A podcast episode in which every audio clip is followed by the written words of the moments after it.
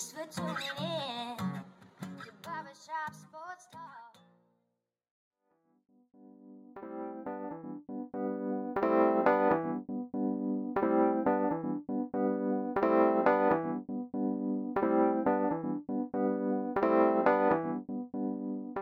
Oh, thank you for tuning in to the 206th episode of Barbershop Sports Talk with me, your host, Daryl D. Lane. As always, I want to thank you for tuning in, whether it be via Spotify, iTunes, Stitcher, Apple Podcasts, Google Podcasts, iHeartRadio, SoundCloud, or whichever podcasting app or platform you are listening to me via.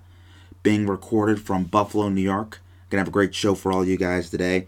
As what has been the usual during the NFL season, we are going to have Kenny Simon, scouting expert for 247 Sports. We are going to break down week four of NFL action. There's going to be a lot to discuss, dissect. So we're going to get all that information out to you. We're going to talk about the Browns game, Browns Cowboys, because I know Kenny was specifically watching that game. Going to dive into the Sunday night game as well. Maybe preview uh, the games going on on Monday night as well. And as we've been doing for the season, right? Kenny will be here for every Monday podcast where we're diving into everything football. So just always, everybody, be on the lookout for that. Now, here's where I want to start.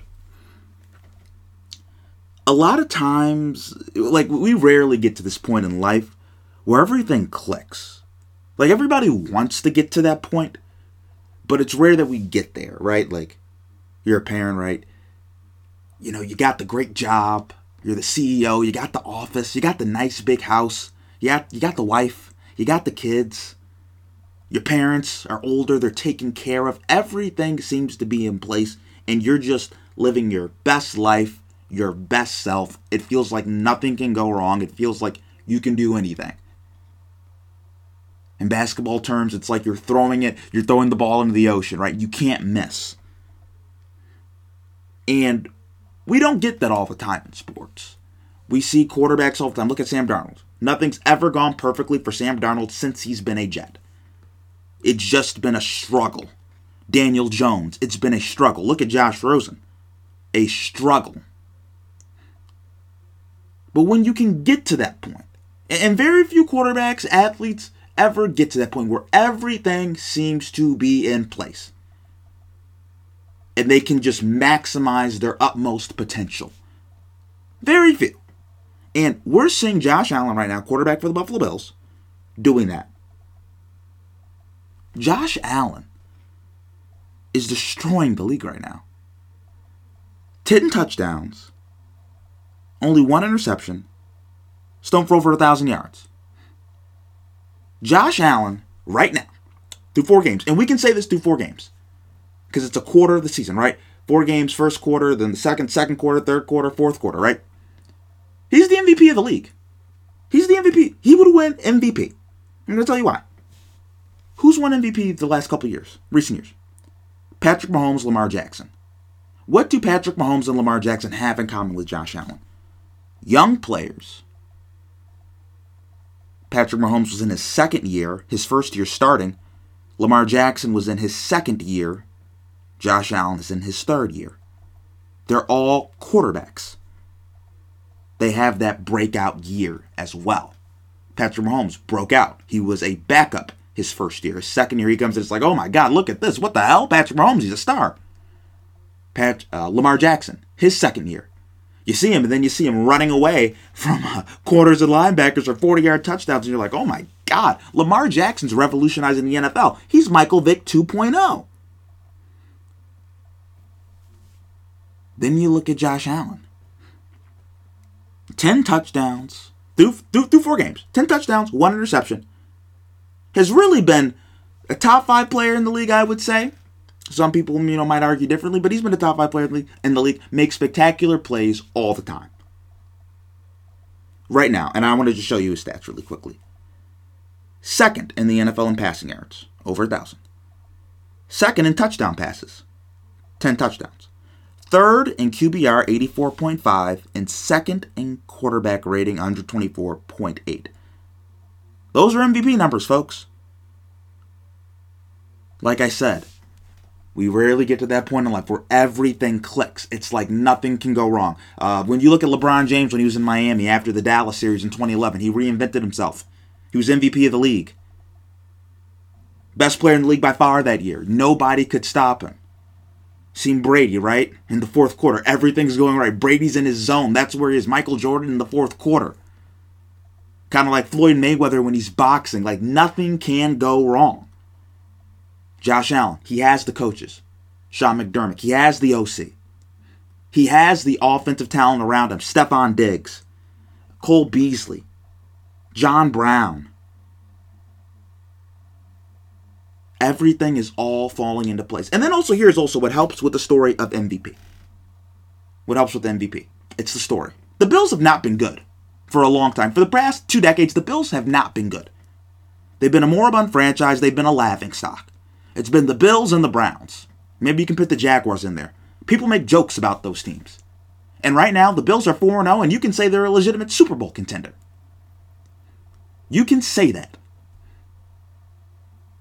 That's what Josh Allen has done. And I think there was a stat they were lead, um, they had it on the, the telecast for the game as the Bills played the Raiders. And like the last time the Bills were 4 0, this was years ago. It's the story. That's why right now Josh Allen's MVP. Now, really quickly, where I want to go to next, I want to go to the Dallas Cowboys. It, it is funny too, as I was just talking about when everything comes into place. Sometimes when things don't come into place for a long period of time, it's very easy to uh, deduce why. Uh, the Cowboys. How long has Jerry Jones been the owner? Maybe like 40 years, something like that. He's been the owner for a long time. They've gone through coaches. Jimmy Johnson, uh, they've had Bill Parcells. They've had Jason Garrett. They now have Mike McCarthy. They had Bobby Switzer. Multiple players Romo, Aikman, Emmitt Smith. They had uh, these different uh, great offensive lines. T.O. All these people interchanging through Dallas. And ever since the flashpoint moment of when Jerry kicked Jimmy Johnson the curve because he had ego issues and he let Jimmy Johnson go, and then after that, what has Dallas done? They've done nothing. As Stephen A. Smith always says on TV when he makes fun of them, they're the accident waiting to happen. People blame Jason Garrett last year for the Dallas Cowboys being 8 and 8 out of the playoffs as the Eagles went to the playoffs, right? Jason Garrett can't do it. Jason Garrett's a puppet coach. It's Jason Garrett's fault. It's Jason Garrett's fault. Well, we're four games through the year, and just like four games, it's a quarter, we can give a sample size just like how Josh Allen, he's a star, Josh Allen is the MVP. We can see what's the issue with Dallas. They're poorly run. And maybe it's not Mike McCarthy. But you want to know what? It's a managerial issue. It's an organizational issue. It's a culture issue. The Dallas Cowboys gave up 307 yards on the ground to the Cleveland Browns. Now, I know the Cleveland Browns, they have a good offensive line, they have good running backs, but they're not that damn good. In the NFL and a passing league, you should not give up over 300 rushing yards. I played football for Amherst High School. We were a bad football team. That is stuff we used to do. That is JV stuff. That is JV high school football stuff. You should not do that. You cannot give up 300 yards on the ground. I can live with 300 yards in the passing game. I can live with that. I can accept that. I can sleep at night knowing that knowing that that happened. You cannot do that. You cannot sleep at night knowing that you gave it up on the ground. That speaks to your front seven. We know the Dallas Cowboys secondary is suspect. 300 yards. Dudes from the Browns that we haven't even heard of. When Nick Chubb got hurt, I hope Nick Chubb's okay. People from the Browns we haven't even heard. They were getting chunks of yards. Running backs for the Browns, they were running like Kareem up. They were running up down the field, 11 yards, not getting touched. The reverse to Odell Beckham. After Aldon Smith missed it because he couldn't catch Odell Beckham, runs it in for a 50 yard touchdown. Bad effort, bad angles, bad pursuit, bad defensive coaching. And then Dallas just wants to throw. They just want to throw. They just want to throw, even though they pay Ezekiel Elliott like a top running back. It makes no sense. It makes no sense. They're the same Cowboys when Jason Garrett was there and then when Mike McCarthy was there. There is no difference. There is no difference. It's Jerry Jones. It's poor culture, poor management. They draft CeeDee Lamb with their first round pick. They don't need CeeDee Lamb. They have Michael Gallup and they have Amari Cooper. The Dallas Cowboys have offensive weapons. You know what they should do instead of drafting CeeDee Lamb? Get an offensive lineman in there. Get back to being a special offensive line because the Cowboys didn't always have a great defense. They haven't in the Dak Prescott era. It's been ball control, run the football, keep it away. Do that. Right? You have Ezekiel Elliott, you're paying him all this money. How about you pay him to get some offensive lineman in front of him so he can run? Get some corners. Get a linebacker. You don't need CeeDee Lamb. And I joked about this when this happened during the draft. I said, CeeDee Lamb, right? From Oklahoma, it's a typical Jerry move. A star wide receiver from Oklahoma, super close. Jerry's probably gone to like five or six of his games. Here's all about him. Like, oh, CeeDee Lamb this, CeeDee Lamb that. Typical Jerry move. It's the splash. It's not the meat. It's not the girth. It's not what's going to win you games. And they don't need CeeDee Lamb. He's a luxury. The Dallas Cowboys are not a good enough team to need a luxury player like that. It's nice to have CeeDee Lamb when he can be your second or third receiver, but you don't need that, particularly when we see that you have needs all over your football team. You can improve your offensive line, you can improve every aspect of your defense. You don't need to get a wide receiver. You don't. And this is Jerry Jones, sex sells, entertainment sells. Let's put up a bunch of points. It makes no sense. And that's why the Cowboys haven't been good. That's why they haven't. That's why they haven't been to an NFC championship game since I believe since Jimmy Johnson was there. That's the last time they were in a Super Bowl, when Jimmy Johnson was there. And when they had somebody that ran things, Jerry didn't like it, and Jerry fired that guy. He fired that man. And I'm telling you, the Cowboys will never get to a Super Bowl or win a Super Bowl until Jerry Jones is gone. Because he's too old now. He's like 80 something years old. You, you, can't tell people, it's like my grandma. You can't tell people that old what to do. They, they, they won't listen. They won't. Jerry Jones, he has FU money and he's an older guy. Nobody is telling him what to do. So you're to have to wait till he gives up complete power of the Cowboys. Other than that, the Cowboys aren't to win. Now, cut up next after the break on Barbershop Sports Talk, we're to have scouting expert for 247 Sports, Kenny Sim, on the show. Cut up next after the break on Barbershop Sports Talk.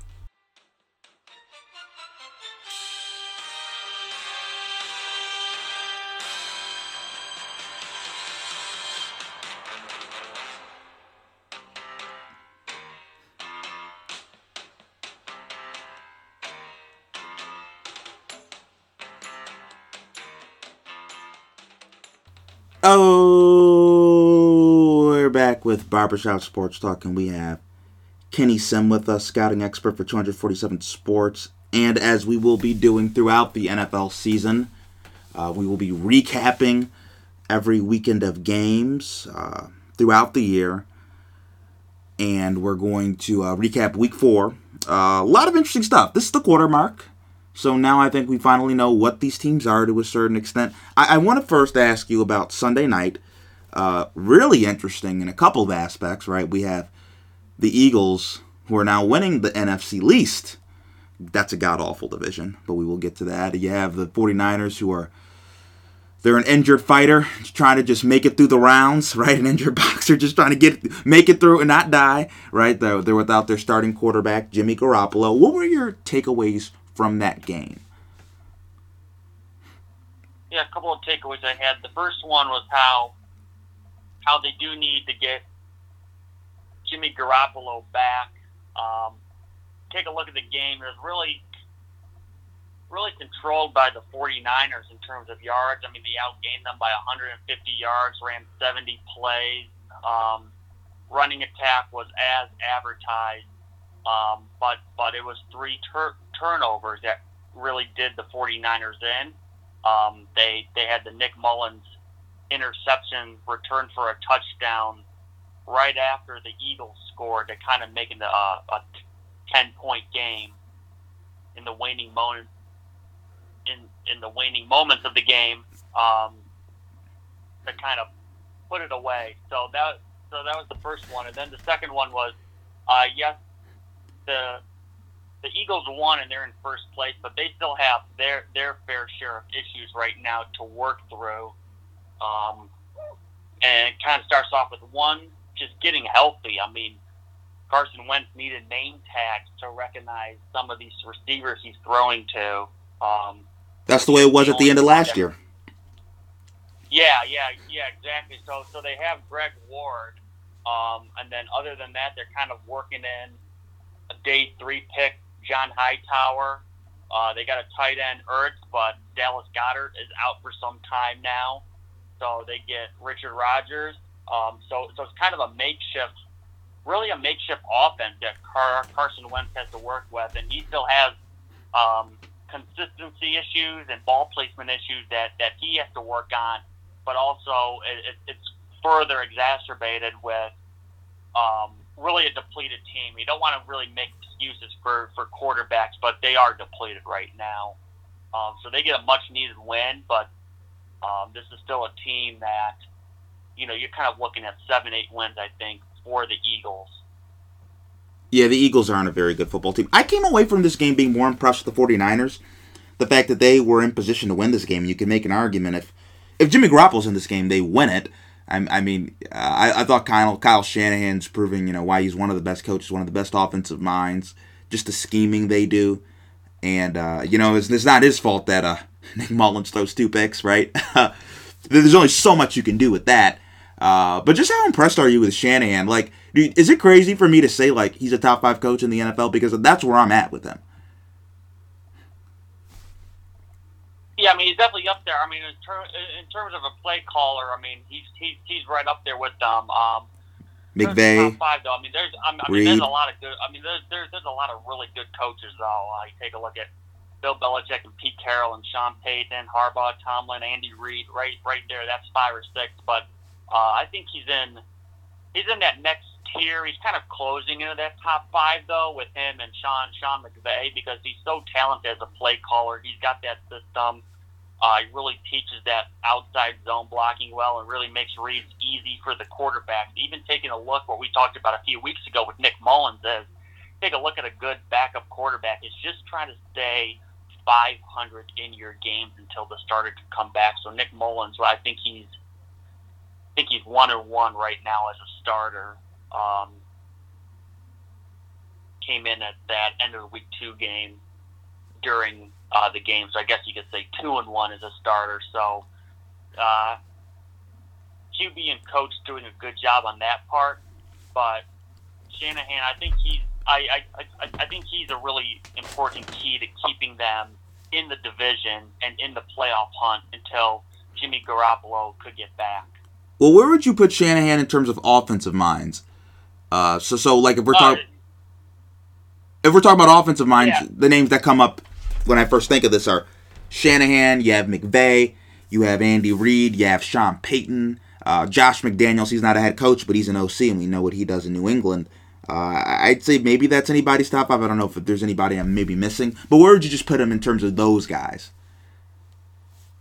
Yeah, I think that's the list right there of like the top of, of the upper echelon play callers. Um, yeah, I think Shanahan, he's done it as a coordinator. He's done it as a coach. He, he's wherever he's been, he's elevated quarterback play around him, and, and quarterbacks have had their best years with him, with Brian Hoyer in Cleveland, Matt Schaub, Matt Ryan is the MVP, and Jimmy Garoppolo last year.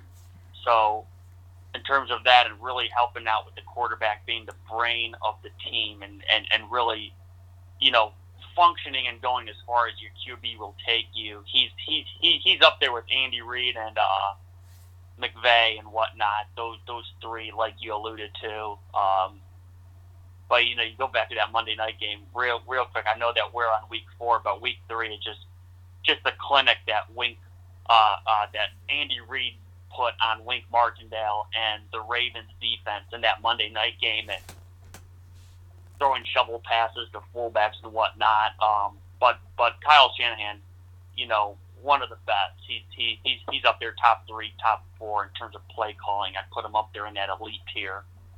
And I've also been thinking about this with the 49ers.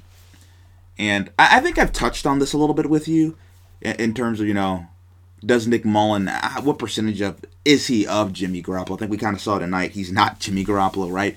But the best part of uh, ability is availability, right? Like, it doesn't matter how good you are if you can't play. You're just, you know, kind of useless at that point. So we've seen Jimmy and his time with, and even his time with the Patriots. He got hurt when he was with the Patriots. People forget he got hurt, and Joe Jacoby Brissett actually had to relieve him. Uh, he's really never been healthy except for one full year. Do you think at some point maybe the 49ers have to look at this and be kind of like we saw the Eagles do this with Wentz?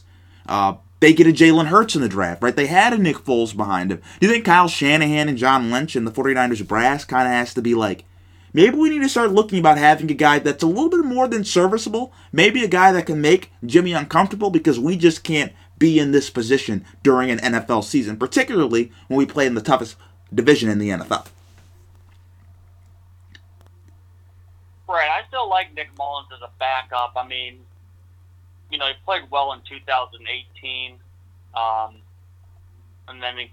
I mean, I mean, he, he beat the New York team, but I mean, he's still serviceable as a backup. But uh, you take a look at the team though, and you know that might be something the 49ers want to exercise because they're so deep. Um, and, and they just drafted Javon Kinlaw in the first round, so they have a nice pool a nice pipeline of defensive linemen, which which which they like to have is that solid defensive line. Right now, it's banged up, but you have that. Um, you could kind of see them possibly going that route, um, and and upgrading that QB two position to a solid backup over Nick Mullens, if not kind of putting some pressure on Garoppolo because you know with this outside zone blocking is they could find day two, day three linemen. Uh, they they like not having you know that solid number one receiver. They they like going by committee. You got to be able to block on the per on on the perimeter, so you don't need a first round pick on a receiver. Um, so you kind of take a look. at the solid roster around, so you could see them, you know, possibly going that route a little bit. Yeah, no, I I think that's interesting. Now I also want to go to this right.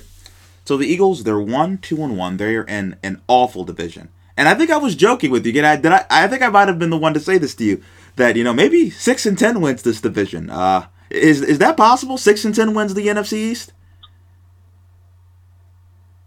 I mean, the way it's going right now, you could say that. I mean, what I I think. I mean, it's something I I mean I I, I don't have the I don't have the figure at the top of my head, but I think the Eagles' win today was the first win by an NFC East team outside of their own division by beating an, the NFC West 49ers. I think it's something like maybe like 1 in 10 now. No, so, the, the, the Cowboys had a win. The Cowboys beat the Falcons. Okay, so probably like 2 2 yeah. and 10 now, but uh, you take a look at the Eagles' schedule. They're they're in first place, and they got to play they got to play the Steelers and Ravens next two games as well. So they could be staring at one four and one. Um, Washington might be making a, a change at the QB position. They're kind of up in the air. New York Giants are a mess right now, and the, the Dallas Cowboys on defense are a mess too. So, I mean, you know, you take a look at the Eagles roster preseason had one of the better rosters with Dallas, but that's ravaged now, so that's out the book. Dallas's defense is such a sieve. So, I mean, I think enough. I, I, I, I think these teams, and I'm still going back to Dallas. I, I, I look at these teams like Dallas as if they could get at least average play out of their defense, um, and even Philadelphia too. Is you know you could win four games against Washington and New York, right there. So. Um, I, I, I do think this year could be a year where maybe maybe the division champ doesn't have six wins, but I think there's a chance it could have seven though. and uh, it's just unfortunate that someone in this division, Daryl, is going to be hosting a wild. I know. It's a travesty. It, it's a shame. It, it's shameful. It's embarrassing. It's embarrassing. Uh, completely embarrassing. Now I want to go to the Browns Cowboys game. I know a game that you were watching very closely, and I'm just going to start this off with this: uh, 307 rushing yards. Kenny, I played football in high school. That's something that happens in high school. That is something that should never happen in the NFL. Kenny, I can live if you give up 307 passing yards. Kenny, I can live if you give up 407 407 passing yards. I can live with that. And be like, you know what? Okay, bad day. I cannot live in today's NFL with a team giving up 307 rushing yards. I, I, like I just can't live with that. I, I think that speaks to how awful their front seven is, and I don't know why it's that awful when they got guys like Jaylon Smith and Aldon Smith on there. It speaks to a lack of bad coaching, a, leak, a, a lack of toughness, and I know the Browns. They have good running backs. They have a very good run blocking offensive line. But my God, this isn't like the Dallas Cowboys in the 90s with Emmitt Smith and all those Hall of Fame offensive linemen. This isn't that. Like, this should not be happening. Kareem Hunt should not be going 12, 15 yards down the field with nobody touching him. What, what Odell Beckham Odell Beckham did with the reverse, that should not happen.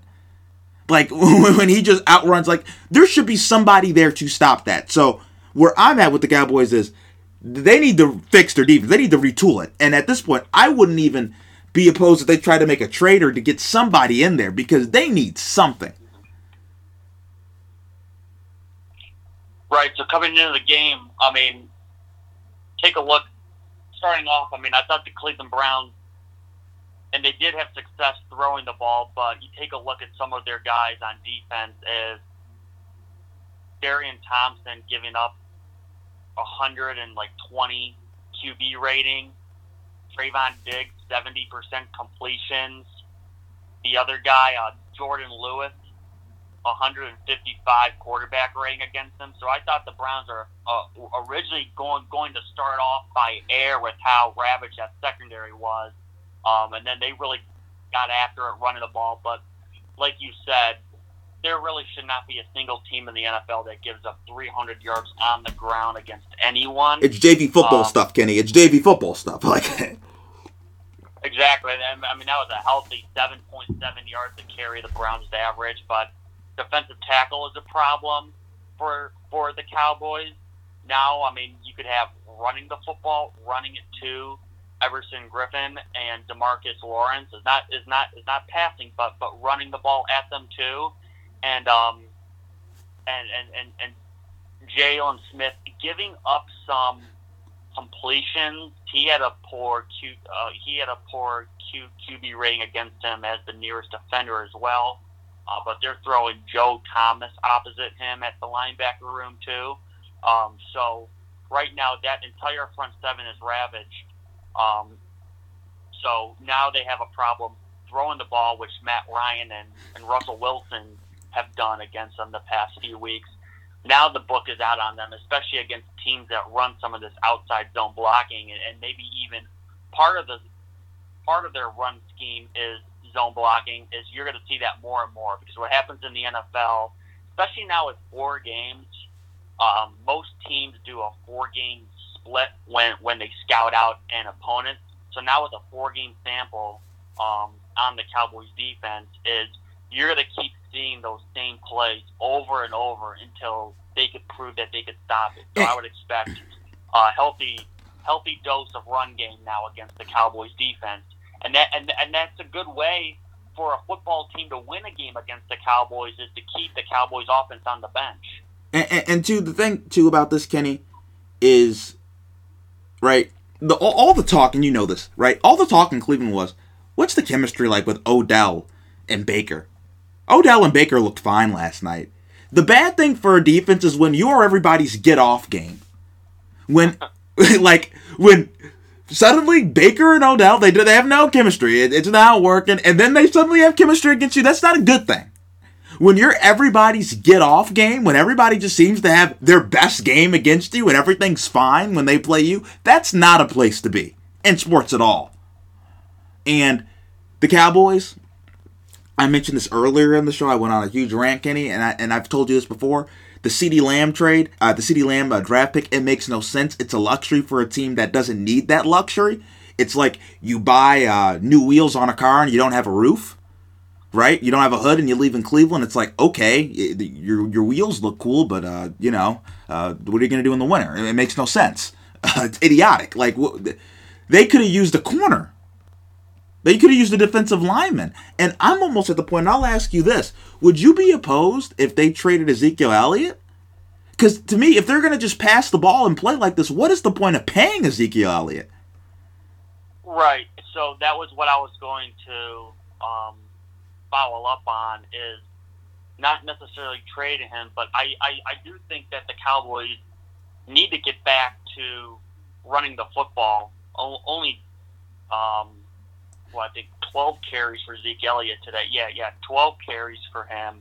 Um, hasn't been really featured on this offense throughout the first quarter of a year with throwing the ball. Um, and, and that's something as a play caller that Kellen Moore and Mike McCarthy are going to have to work out too is getting Zeke Elliott the ball and winning some of that time of possession because they got to protect their defense.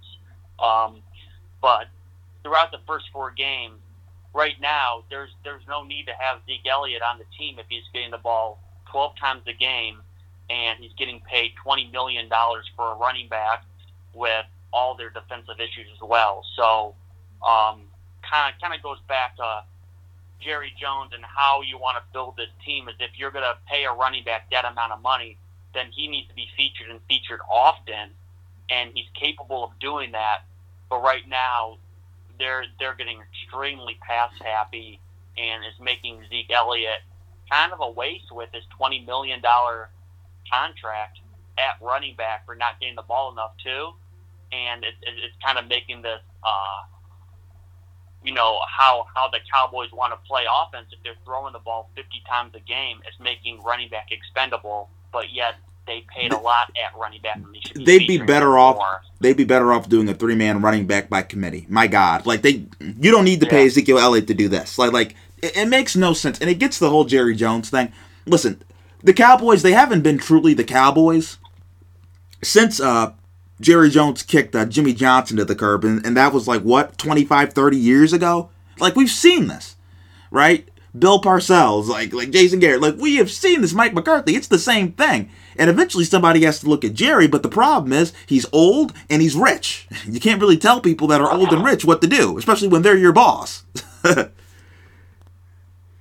Yeah, real quick note too on this game. On the other side of the ball is this was one of the games is especially against a, a team like coming in. The Browns were a four and a half point underdog. Is teams were looking at the Cleveland Browns and saying, okay, you beat Cincinnati and Washington, um, but but going into Dallas and putting up 49 points and really controlling that game. They had 34 unanswered and they're up 41-14. And then the Cowboys kind of did their you know, for lack of a better term, kind kind of, uh, you know, the passing of almost 500 yards, a little bit of just empty calories, just just against a prevent defense. They got a couple of two point conversions. Um, Browns are trying to run out of the clock a little bit. Game got a little close late until Odell ripped ripped that off, but really nice job by Kevin Stefanski rallying the team after losing to Baltimore and ripping off three wins in a row. I think you see on the other side of the ball, the Cleveland Browns are a team that definitely knows what they are right now with an identity. The Dallas Cowboys do not. One team is three and one, the other team's one and three. So kidding. The Browns are three and one. You know this because you're a football nut. The last time the Browns were three and one was 2001. So I'm gonna take you back, Kenny. What were you doing in 2001? And let's just say right now, October of 2001. Can you give us all a picture of what you were doing? Well, I was watching the Cleveland Browns at that time. okay. But I was 10 years but, but, but, I was, but I was only 10 years old at the time. I was not even privy to how uh, Butch Davis had this team in year one at 3 and 1. But, yeah, I mean, I was 10 years old at the time. I mean, we're closing on two decades. yeah. That Uh, they've, they've done this. It's been decades since they've had a start like this. And, you know, that kind of builds up momentum, but you want to be playing from ahead in the NFL. You just take a look at percentages of making the playoffs when you're 2 and 0 versus 1 and 1, when you're 1 and 0 versus 0 and 1, uh, 3 and 1 versus 2 and 2 even. So, you, I mean, you keep building that up a little bit and kind of playing to 500. Not to get too far ahead with the Cleveland Browns, but they're 3 and 1. They could just now stay close to 500 they have the back-to-back games against the New York teams in December. Um, so they enter a difficult stretch right now in the second quarter of the year, but it's it's, it's just r- really positive for the Browns that they know what they are right now. They're uh, going to be an outside zone team. They're going to run the running back. The, D'Ernest Johnson came in today, and he was the leading rusher with Chubb going down. Um, And then this is a team on defense. Yeah, they're going to give up yards. They have their own issues, but they lead the league in takeaways. And they had three takeaways today. And that's really where the game got out of hand for the Cowboys today, is when the Cowboys went back to back turnovers. They had a turnover, Brown scored a touchdown. Next play, Zeke Elliott fumbled. Browns capitalized on that with a turnover. All of a sudden, it's 28 14. Um, so Cleveland Browns defense really oppor- opportunistic early on in the season. They lead the NFL in takeaways. Yeah, and Kenny, in 2001, I wasn't even uh, in elementary school yet. I don't even know if I was in preschool. I was like three years old. My God, 2001. I, I don't have any concept of what was going on in 2001. I don't have any vivid memory. So that that was definitely a long time ago. Uh, in terms of the reverse, because uh, there's a lot to talk about with this game, right? So the Odell Beckham reverse. Was it more good Browns, good coaching, good play calling by Kevin Stefanski, or bad Cowboys? Yeah, I'm going to say that's good coaching on the Cleveland Browns part because they were kind of in a stretch where they knew a few things. Is one is they wanted to keep the clock running because they were trying to squeeze possessions. They knew the Cowboys with about like 12 minutes left. The Cowboys weren't going to have three possessions, and they were down by three possessions unless the Browns really messed up. So they were trying to kind of really play conservative. Um, but it got to the point they were just going run, run, pass, or run, run, run.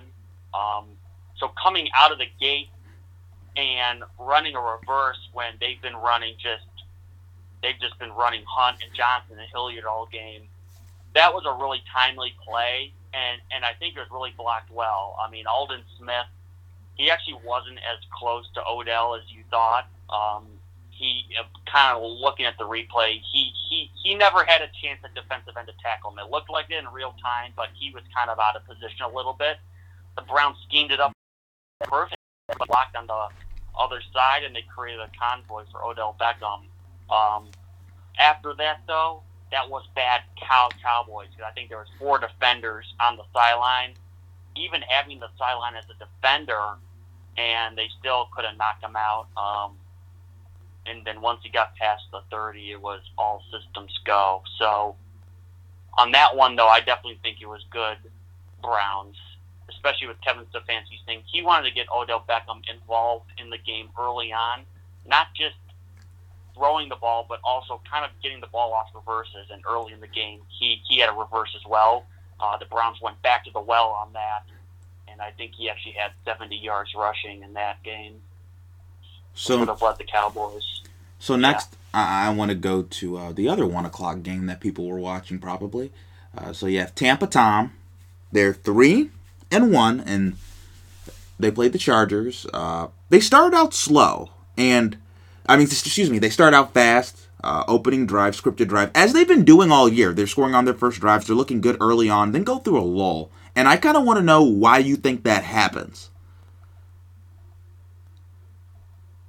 Right. So I think I mean one one one of the things with Tom Brady is so he had the bad interception that got returned for a touchdown. So yeah, I mean he went like 14 or 15 and had a four touchdown stretch, but he he he doesn't have that arm like he used to. So you can't get too out of out of your plan and structure and start throwing it all over the yard like the Dallas Cowboys do. Um, so that was one just just just a bad throw that got intercepted by Michael Davis for a touchdown. Um, and then I still think that they're they're they're trying to figure out their backfield a little bit now with Fournette out for a few games. Is I think that kind of puts them in flux a little bit by not knowing you know who to roll at running back. Um, so with that, you know, every few plays you might have just, just, just, just, you know, a negative play and then it sets up third and long and stuff like that. Also, they're still rotating in bodies, so I don't know if Chris Godwin and Mike Evans have played together yet when both are happy or, or, or when, when, when, when both are healthy. Um, so Godwin was out today too, so it's a combination of that and trying to kind of figure out their tight end rotation. OJ Howard now, I think he's got an Achilles. He he's going to be out for the year. So we're trying to figure out that, and I think how they want to distribute their targets as well. That's something that I think they're they're they're just trying to figure out. So, you know, ideally, how many we want to get to Mike Evans, how many we want to get to our tight ends, which should be easy completion, stuff like that. I still think it's a work in progress, and uh, kind of how they want to deploy that running back situation. Yeah. Now, in- terms of how I thought Brady looked, Brady looked really good. I, I think, especially as the game went on. And something else I think is interesting, uh, people don't talk about. Brady still has an arm on him. Like he can still throw it down the field. He can still stand up in the pocket. It's not all these like short little passes, all these screens. Like he can still throw it down the field, and I don't think a lot of people realize that. And I think physically, I, I Brady's deterioration I think is a little bit overstated. Like how people talk about Brees. I think you can clearly see that Brees' arm is not the same. I, I think Brady's arm is relatively fine. So I do ask you this. Uh, right now, I would say Drew Brees is not a top 10 quarterback, in my opinion. I think uh, Brady is for sure a top 10 quarterback. Where do you stand on that?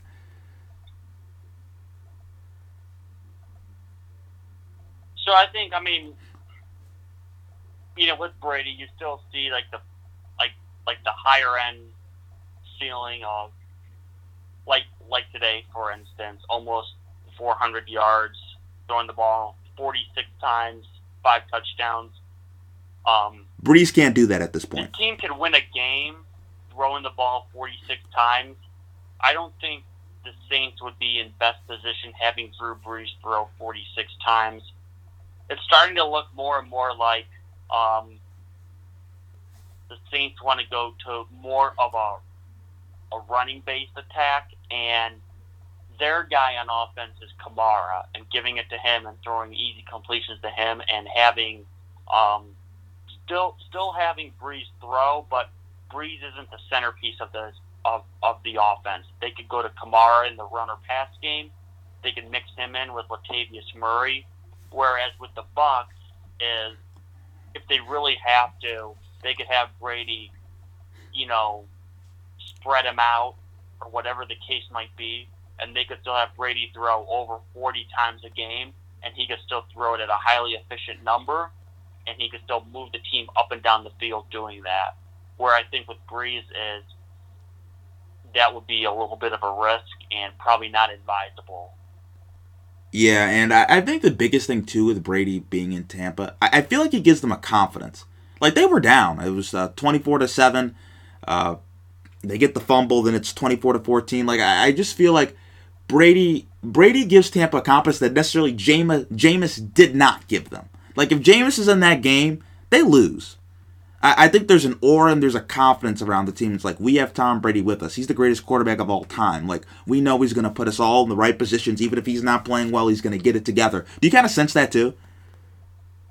No, absolutely. I think that's definitely an astute point on your part. I think that's definitely true. Is um, you know, maybe not every game, but you still see those flashes of brilliance like today where he could go, you know, he could go on a run of going 14 to 15 and four touchdowns on 15 throws only and doing that or what was it? It was coming out hot against Carolina a few weeks back where I think he had 200 yards at halftime, got out to a 21 nothing lead, and that just builds more and more confidence, especially when he gives confidence to, to a younger player. And definitely a younger player here, Daryl, is to look at is Scotty Miller. And Scotty Miller, um, definitely just, just a young, unheralded guy, really coming into his own this year at Tom Brady. And he's had several good games. Today he went 5 for 83 and a score.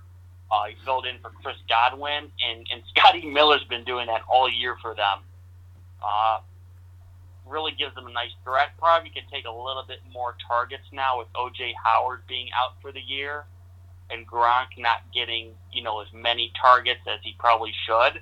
Um, Scotty Miller's definitely an example of that case of, of someone that is really earning earning the trust of Brady and gives him a lot of confidence when the GOAT gives you that type of trust.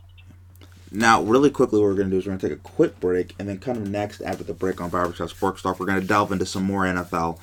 Kind of next, after the break on Barbershop Sports Talk.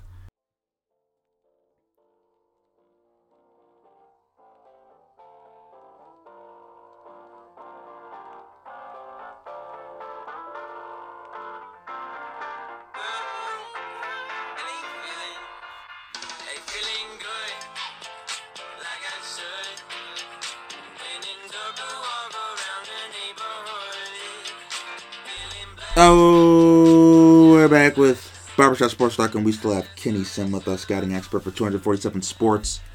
Got into some Eagles, Niners, Sunday Night Football action. Tom Brady, the Browns. Now, here's where I want to go.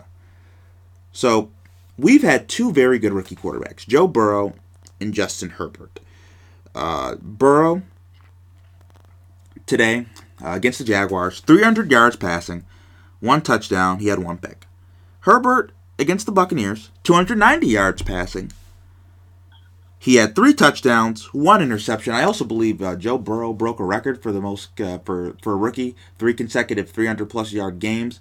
Both these quarterbacks have looked good. I think Joe Burrow's has calmness, poise, toughness. Uh, Justin Herbert is a freak of nature.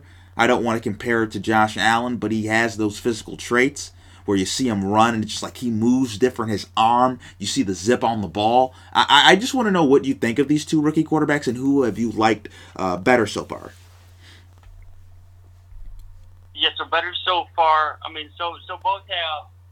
Um, the first with Burrow is he's been decent so far. I haven't I, I, I haven't been as impressed with him as others.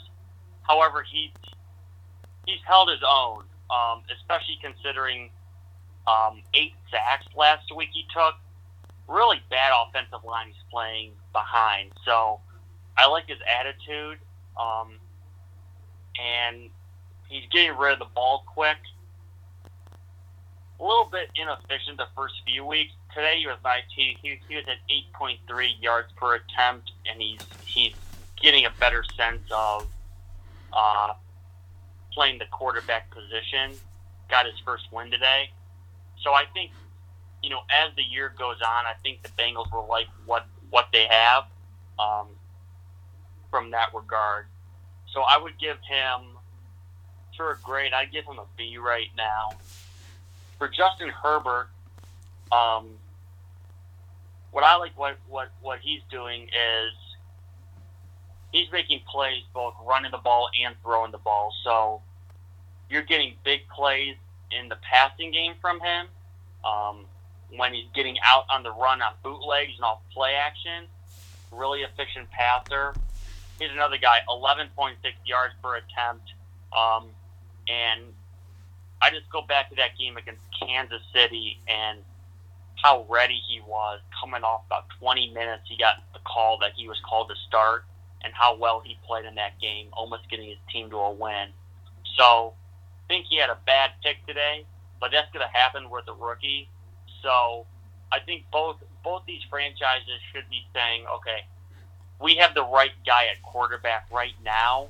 Um, you know, I I tend to take kind of, kind of a longer view where I kind of want to see these guys for about I think about 40 starts. If you have a guy for about two and a half years, you start to get a decent sense of what he's at. So we're really early in both of them.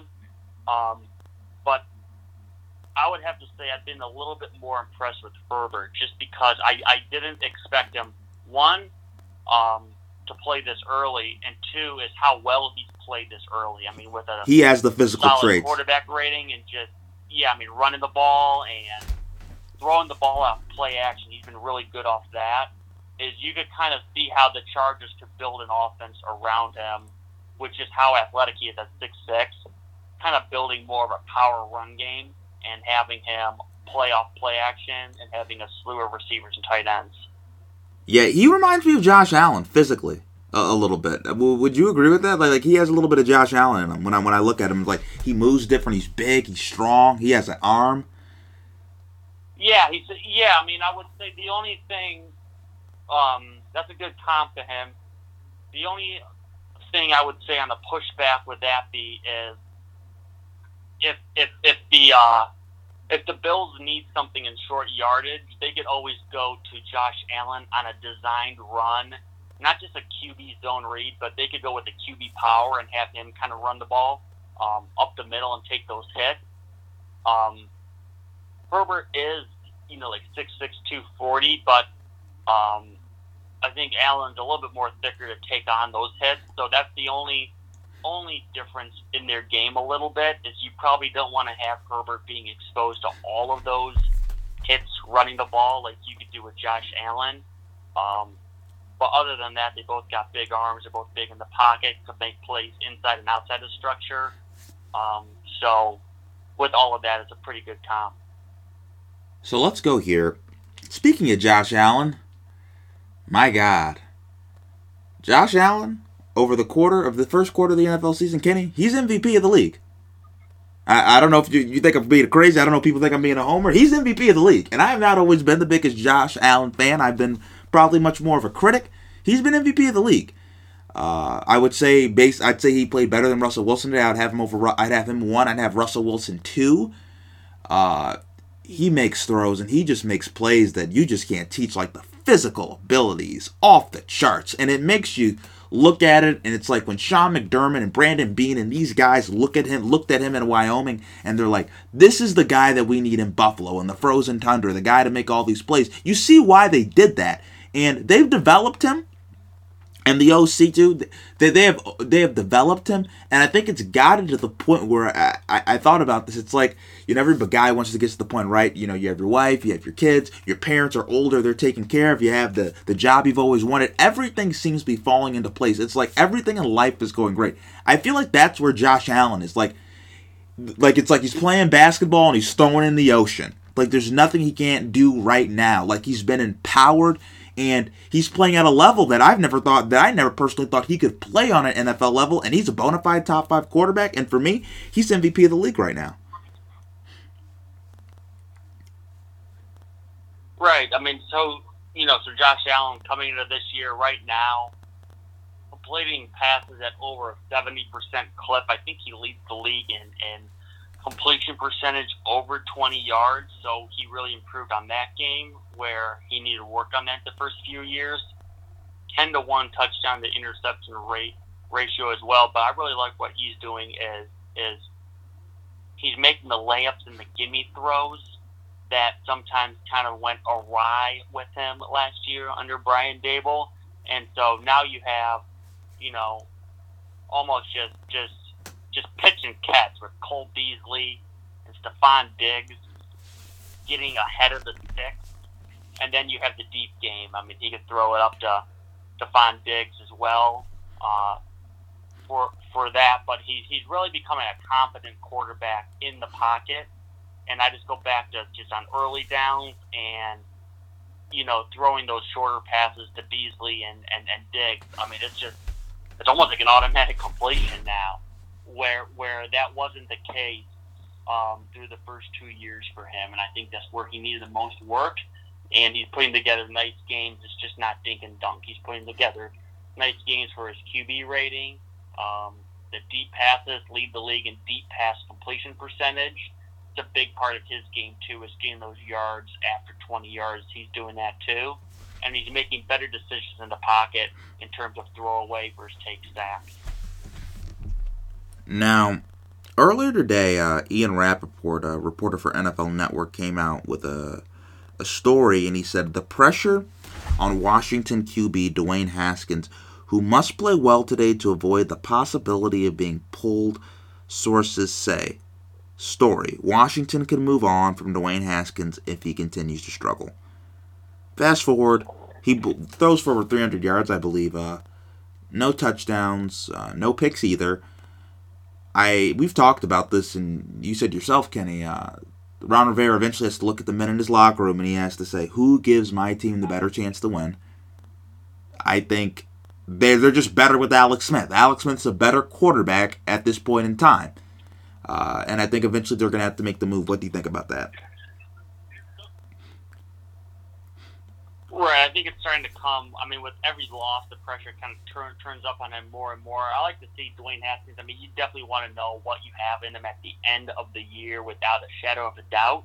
Um, but with with Dwayne Haskins is um, what what what I see and kind of seeing the game and watching the game multiple times since they played the Browns last week and going back and taking a look at the tape is Dwayne Haskins isn't trusting his eyes and he's having processing issues. He's having a tough time processing information quickly, processing the defense post snap to what you see pre snap. and that's definitely not a recipe um, going against the Baltimore Ravens with their heavy pressure front. A lot of times, you know, they like to have, you know, six, seven guys at the line of scrimmage. You don't know where guys are coming from. It, it, it, it, it, it's stuff like that. And, you know, Ron Rivera, offensive coordinator Scott Turner, they had Kyle Allen at, at quarterback in Carolina with them, and he kind of held his own as a backup. He's the backup. I think he's going to get the first shot over Alex Smith. Um, but but point taken though is especially with the football team, you know, in in first place or a half a game out. That's how NFL teams think. Contrary to fans, is we're in first place right now after the quarter point of the year, and we just have to focus on beating these three teams. If you start to see QB play um, not improve with Dwayne Haskins, and being the reason why they're losing games, like his five, like like his four turnover performance last week against Cleveland, is that's where you can see the move being made. Uh, but but with every loss, I just think the pressure kind of heaps up more and more on him, and you, you know I could see a QB change to Kyle Allen within the next two weeks. Now another team I want to go to. I want to go to the Bears. So Nick Foles relieved Mitch Trubisky uh, against the Falcons last week. Right, Trubisky wasn't playing well. They decided to do it. They went three and out. Great, great for the Bears. Yeah. Week four, we go to the Colts. Nick Foles wasn't great. Nick Foles was pretty porous, and they just went with him.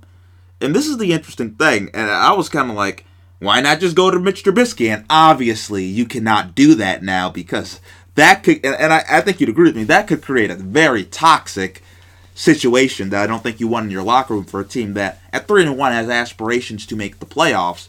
So I want to know what the Bears do now because now it's like you can't go back. No, they got to stick with Nick Foles. Um, you know, that's one of the that was one of the concerns about going to Nick Foles so early in the season. You think Mitch? Uh, I mean, you think they get at least like six or seven games um, with him, but they they made the determination that his play was, you know, holding the team back, especially when you're looking at three and zero, oh, and now you got. I mean, even today they're three and one, but you know they got that plus two over 500, um, looking good. Defense still playing well. Making that move now is is they're really. I mean, I think they're going forward with Nick Foles until until he gets injured. So that's kind of where they're at now. And you take a look at the upcoming schedule. I mean, it is a little bit difficult for them. So they got to play. They got to play the Bucs on Thursday night this week. Then they got a very a very feisty Panthers team, and then they got Rams, Saints, Titans. So this is tough territory. Um, I think regardless with them, I think both quarterbacks are kind of at a replacement level with with Foles and Trubisky. So you know, ultimately, I think you're kind of looking around the eight and eight mark for the Bears, but I think they're full in on Foles until he gets injured or he's just playing at such a poor level where everybody knows you got to make a move back. Now, I also want to go to uh, the Cardinals, right? So the Cardinals were uh, my surprise pick to make the playoffs. They start out the year really good. They beat the 49ers, a team that was in the Super Bowl uh, last year. Uh, now they're two and two. They dropped a game to the Panthers that I was not expecting, and I think you know this is kind of how we tell the mark of a good team, a playoff team is you got to win games like that. Uh, and Kyler Murray and Kliff Kingsbury, it was kind of a dud. Uh, I, I just want to know, do you think this kind of shows that maybe that the Arizona Cardinals, they're not ready for that next step because we know Jimmy Garoppolo is going to come back. The 49ers are going to be full steam ahead. We know what the Seattle Seahawks represent. They're undefeated. We uh, know what the Rams are. They're 3 and 1. Do you think that maybe we're all too soon on the Cardinals and it was like the shiny new toy and it's like maybe they need another year? I wouldn't say so. I mean, so so Kyler Murray is just so dynamic as a playmaker, you know, up there with, you know, the likes of Josh Allen that we've talked about. Lamar Jackson. Herbert in terms of the young quarterbacks. Yeah, Lamar Jackson too. But I, I, I, I think what you're seeing here in the first two games versus the second two games of their four game schedule is kind of the holes on the defensive side of the ball is they were playing at a high level the first two games. They're getting sacks and pressures on the quarterback. Um, but the last two games, their defense has fallen off, and they gave up over, you know, almost 450 yards today and 31 points to the Panthers. And I think that's kind of the norm for the for for the Cardinals defense. I thought it'd take about one more year to get the defense up to speed with Kyler Murray. Um, so, you know, I wouldn't say now that they, you know, at two and zero, they're not going to go ten and six and run it off. But I still think the Cardinals. I mean, they got winnable games on their schedule. Um, they could still, you know, have those games on offense, especially, you know, if they start playing some poor defenses, they could put up 30, 35 points. I think that might be enough to win some games. So it's a little bit of a blip right now. Um, so that's kind of where the Cardinals are at. Ultimately, whether they make the playoffs or not, it's going to come down to what their record is in the division. I think there's a lot of teams bottled up for the wild card with probably the Rams and the 49ers. So it's going to come down to those games with those teams. Now let's go to the Lions, a team that actually beat the Cardinals last week. Mhm. So the Lions were actually my pick uh, to upset the world, uh, and we were all going to be like, "What is going on with Drew Brees and Sean Payton?" Uh, props to Brees and Payton; they did not let that happen. As Brees said, "We got back to Saints football," uh, which I guess is dinking and dunking and running the ball now. I guess Alvin Kamara thinks football. the reporter should have told that to Drew Brees. Let's see how that would have gone over. Uh, but the Lions, I, I want to get to them first. So they're one and three, and at first I was not a fan of Patricia, but I was thinking about this. They have led at some point in every game they've been in. They're probably a little bit better than we think they are. Uh, and, and maybe this is more of a Matthew Stafford issue too. I know Matt Stafford played well, had three touchdowns, uh, one interception. But do you think that we should give Matt Patricia maybe one more year to see what happens, or, or do you think no? Because obviously they're probably not going to make the playoffs, right? We see what the Bears have done. Uh, we know what the Packers are. That's not going to happen. Do you think maybe we should give Patricia another year? Because I don't think he's doing that bad of a job with this team. Right, I don't think so. I mean, I, I mean, even if you give, you know, if you give Patricia a fourth year, you're just delaying the inevitable, I just don't know kind kind of where you where you look at this team and you kind of see kind of where the ceiling is at with this program, though, with Matt Patricia. They're they're behind the Packers. Um, Vikings are a perennial playoff team they're going through a down year this year. They're they're they're young, but I think that they'll be back. Um, and then you got the Bears, always a steady team. So you're kind of looking at just just just where where where's the upside with what Matt Patricia is trying to do here. They don't play great defense. They don't create turnovers. Um, their their their offense is heavily reliant on, on, on Matt Stafford. You know, every other game they'll get a nice game from Adrian Peterson because he's still he's still a good football player, but he can't take on the 22 carry workload. Maybe every other week. This this this is one of his down weeks. Only had 11 carries after having I think 22 or 24 carries last week in the win against Arizona. So you kind of, you know, you take a look at a team like that It's heavily reliant on Matt Stafford and throwing to the weapons around him. Um, so I, I I just don't see kind of where the upside is with with Patricia, especially in an offensive league. You know, you really like to have kind of that offensive mind behind Matt Stafford a little bit. Maybe going that route next year. Um, I still think though going off back to back nine and seven seasons and Stafford playing his best ball. Um, questioning why they fired Jim Caldwell though was something. And you know, here we are in year three, and Matt Patricia with ten wins in three in two plus years, and uh, Caldwell had that back to back years for the Lions.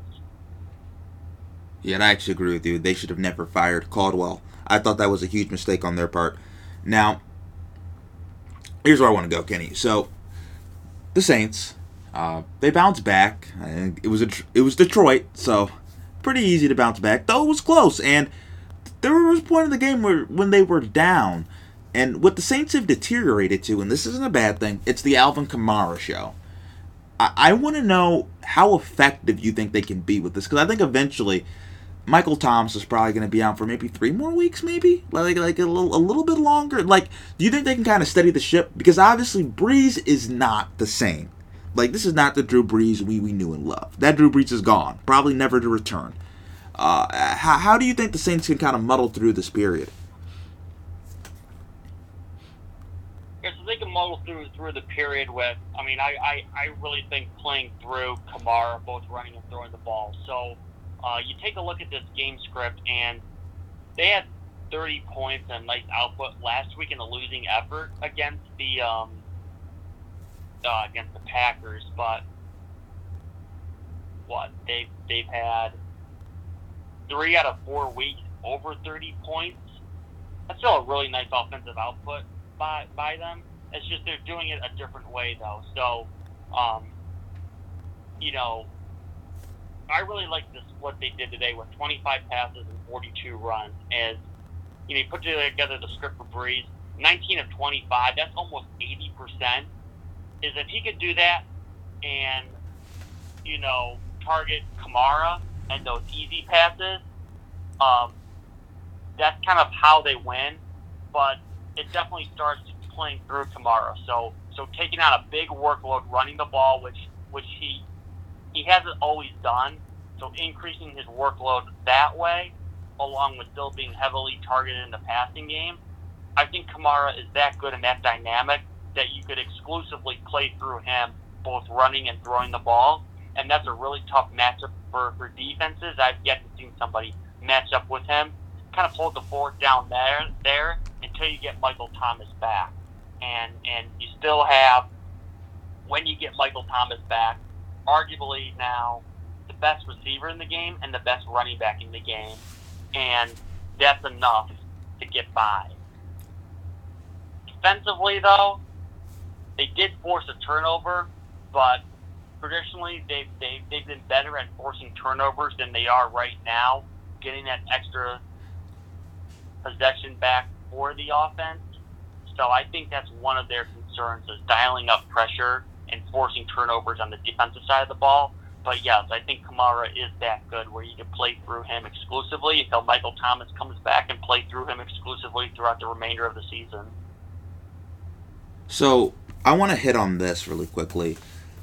So the Seahawks play the Dolphins. This was a sneaky close game, and I was like, are the Dolphins actually going to pull an upset here? Uh, they allowed Ryan Fitzpatrick to throw for over 300 yards. Uh, again, the Seattle Seahawks pass defense has been porous, uh, Mhm. very porous, and they, they got two picks off of Fitzpatrick, so it kind of shows, right? They're opportunistic, and that's what we've seen, right? They have to stop against Cam Newton and the Patriots on Sunday night.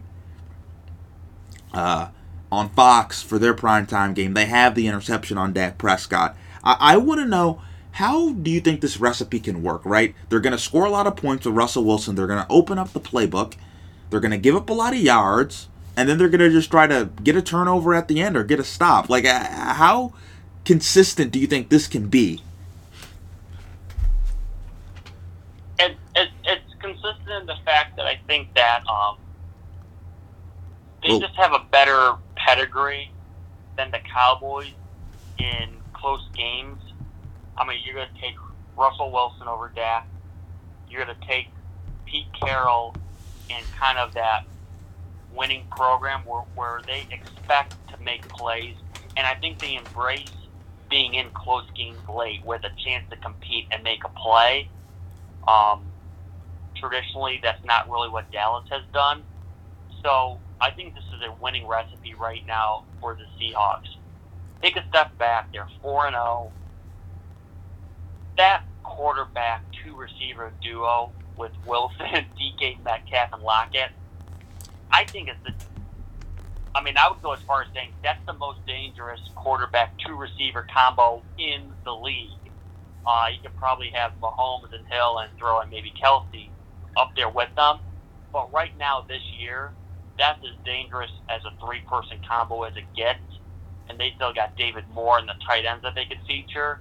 Defensively, though, it is a problem for for for the Seahawks. Um, they got to be one of the worst passing defenses in the league. You know, giving up 312 to Fitzpatrick, giving up 450 to Dak Prescott, just on and on and on. But you know, as, as, as long as they're putting the ball in Russell Wilson's hands, I think they feel confident because they're going to make plays when they need to down the stretch.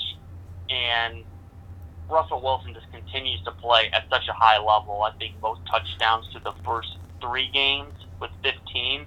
Um, but just take a look today. I mean, a healthy 10.6 yards per attempt by Wilson today. Um, did have 10 incompletions. I know that's a lot from what he's been doing recently, but but just just, just another outstanding game by him. But but his his ceiling right now, Daryl, is so high where where you take a look at just what's a bad game for him. A bad game might be like an above average game for a quarterback, in a hundred rating around there with like uh, two touchdowns in the pick, like like like he did today. That might be as bad as what Russell Wilson plays, and you're still getting above average QB play. That's enough to win a ton of games in this league. So I think they like where they're at right now. Um, because they know if it's close, they got the ball in Russell Wilson's hand. So this is a point, and I, I, agree with you, right? And I think part of what Seattle's doing is they know how they're going to play, right? Like we are consistently, we are going to put the ball in Russell Wilson's hands. He's going to make plays. We're going to score. And our defense, we are going to coach them up to be opportunistic and make plays to help our offense out. That's what we are, and that's how we're going to win. Uh, and that's admirable. Like, I, I respect that. It's better than what the Cowboys do. And you want to know what? It's a better plan than a lot of other NFL teams have, right? Like, know what you are and make the best of it. And I think that's also a sign of great coaching uh, by Pete Carroll. You have to realize what you have and, and make the most of it. Now, right. I, and yeah, I mean, I think I think taking a look at the Seahawks, I think where they might lose a game and where they might go into trouble is if a team catches them early and they go up fourteen nothing. Then the Seahawks have to play from behind, but you spotted a team 14 points, and you know, the fastest way to get down the field is throwing the ball, and a team with an elite quarterback like an Aaron Rodgers or a Tom Brady, they keep the pedal on the metal and they keep throwing at that pass D, and they just keep, you know, matching seven for seven like that and winning a high scoring game. I, I, I think that's where maybe the Seahawks get caught up a little bit and they might lose a game, and that might be kind of the blueprint for, you know, why they don't make the Super Bowl if they lose in the playoffs. It Might be something like that. So I want I want to go to this the Ravens Lamar and, and this is the quarter mark. So I want to get your opinion on this, right? So the Ravens they beat the the Redskins obviously, but Lamar Jackson's highest rushing game this year was against the Chiefs. That was their only loss. I want to know, Kenny, from that, what can you deduce a correlation between that? Why is their only loss on the year uh, a game where Lamar, we know what he does best. It's running. And when he runs for the most yards, they lose.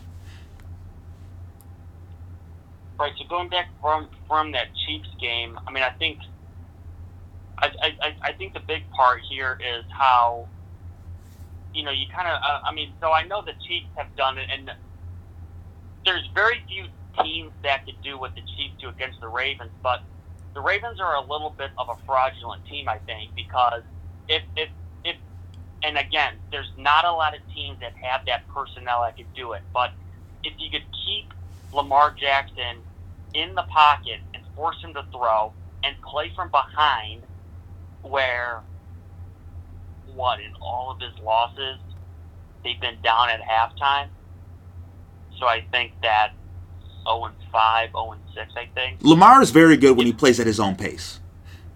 Right. So if you could get him to do that, almost like what what what, what the Chiefs doing, give him different look, um, and and you know, as long as you're in position, yeah, you could have him run the ball 20 times and rack up, you know, 94 yards or whatever the case is.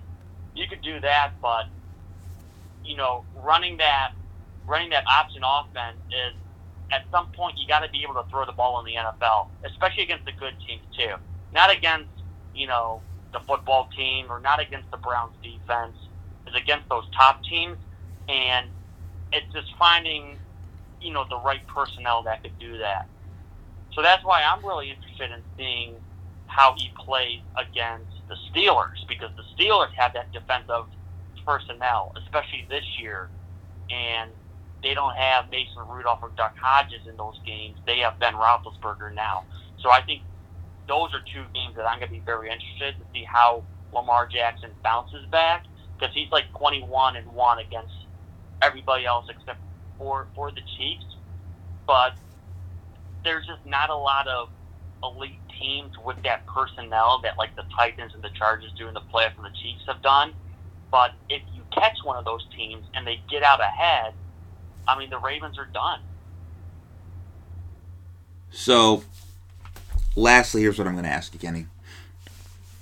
Monday night, we were going to have the Falcons and the Packers. I was not super looking forward to that given how solid the Packers have looked up to date and how atrocious, atrocious the Falcons have been in terms of collapsing. But we're going to get a doozy too. A doubleheader. We're going to get Cam. Well, actually, excuse me. We are not going to get Cam. We're going to get Jarrett Stidham. We're going to get Jarrett Stidham. So this is going to be really fun and interesting versus Patrick Mahomes. So I just want to know what your takes are on both games. Obviously, there's the COVID aspect and angle of this uh, as well. Right. I think actually Brian Hoyer is starting for the Patriots. Oh, Brian Um, Hoyer. Maybe check that, but but I'm pretty sure Oh, well, Hoyer's going to be starting. Um, but regardless of what happens, um, this is going to be interested to see um, if if if a team plays complete ball control and you run the ball 35, 40 times, almost like the Colts did on Sunday Night Football against the Chiefs last year, if you could somehow it close. And I'm looking for that, but I don't expect the Chiefs to lose.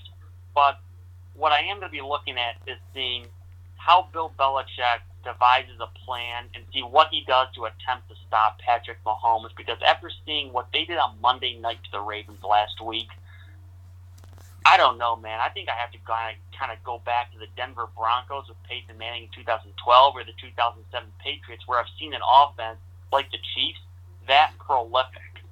So I want to see kind of if, if there's at least a blueprint that Bill Belichick could deploy to see how you go about defending Patrick Mahomes, uh, because the Ravens definitely didn't do it. well, well, Kenny, I don't, I don't And know. The other game, well, I was yeah. gonna say I don't, I don't know what the game plan is to stop a bunch of guys who run four three. Right. And then the second game is taking a look at this Packers offense. And what I like about this Packers offense is they're running this they're running this outside zone Kyle Shanahan run based offense that the Browns and the Vikings and the Rams and the 49ers run. So they're naturally going to be able to run the ball really successfully. But really, what you see the evolution is now going on a year is you still have um, what I would say Rodgers is the only one in that system that is an elite quarterback. So you're seeing Rodgers cut down on his attempts, but but he's still throwing for a lot of yards on lower attempts, so same amount of output, less throws. You're running the football extremely effectively, and you know just just just watching that and seeing how big of a threat the Packers are to the rest of the teams in the NFC because it's a great sight. And then if they get down, um, I think everybody likes a good train wreck. So you're watching to see if the Falcons can hold a lead um, and seeing if they could do that. I expect this game to be really high scoring as well. So you kind of see almost you're seeing like what the Falcons are going to do late in games if it's close.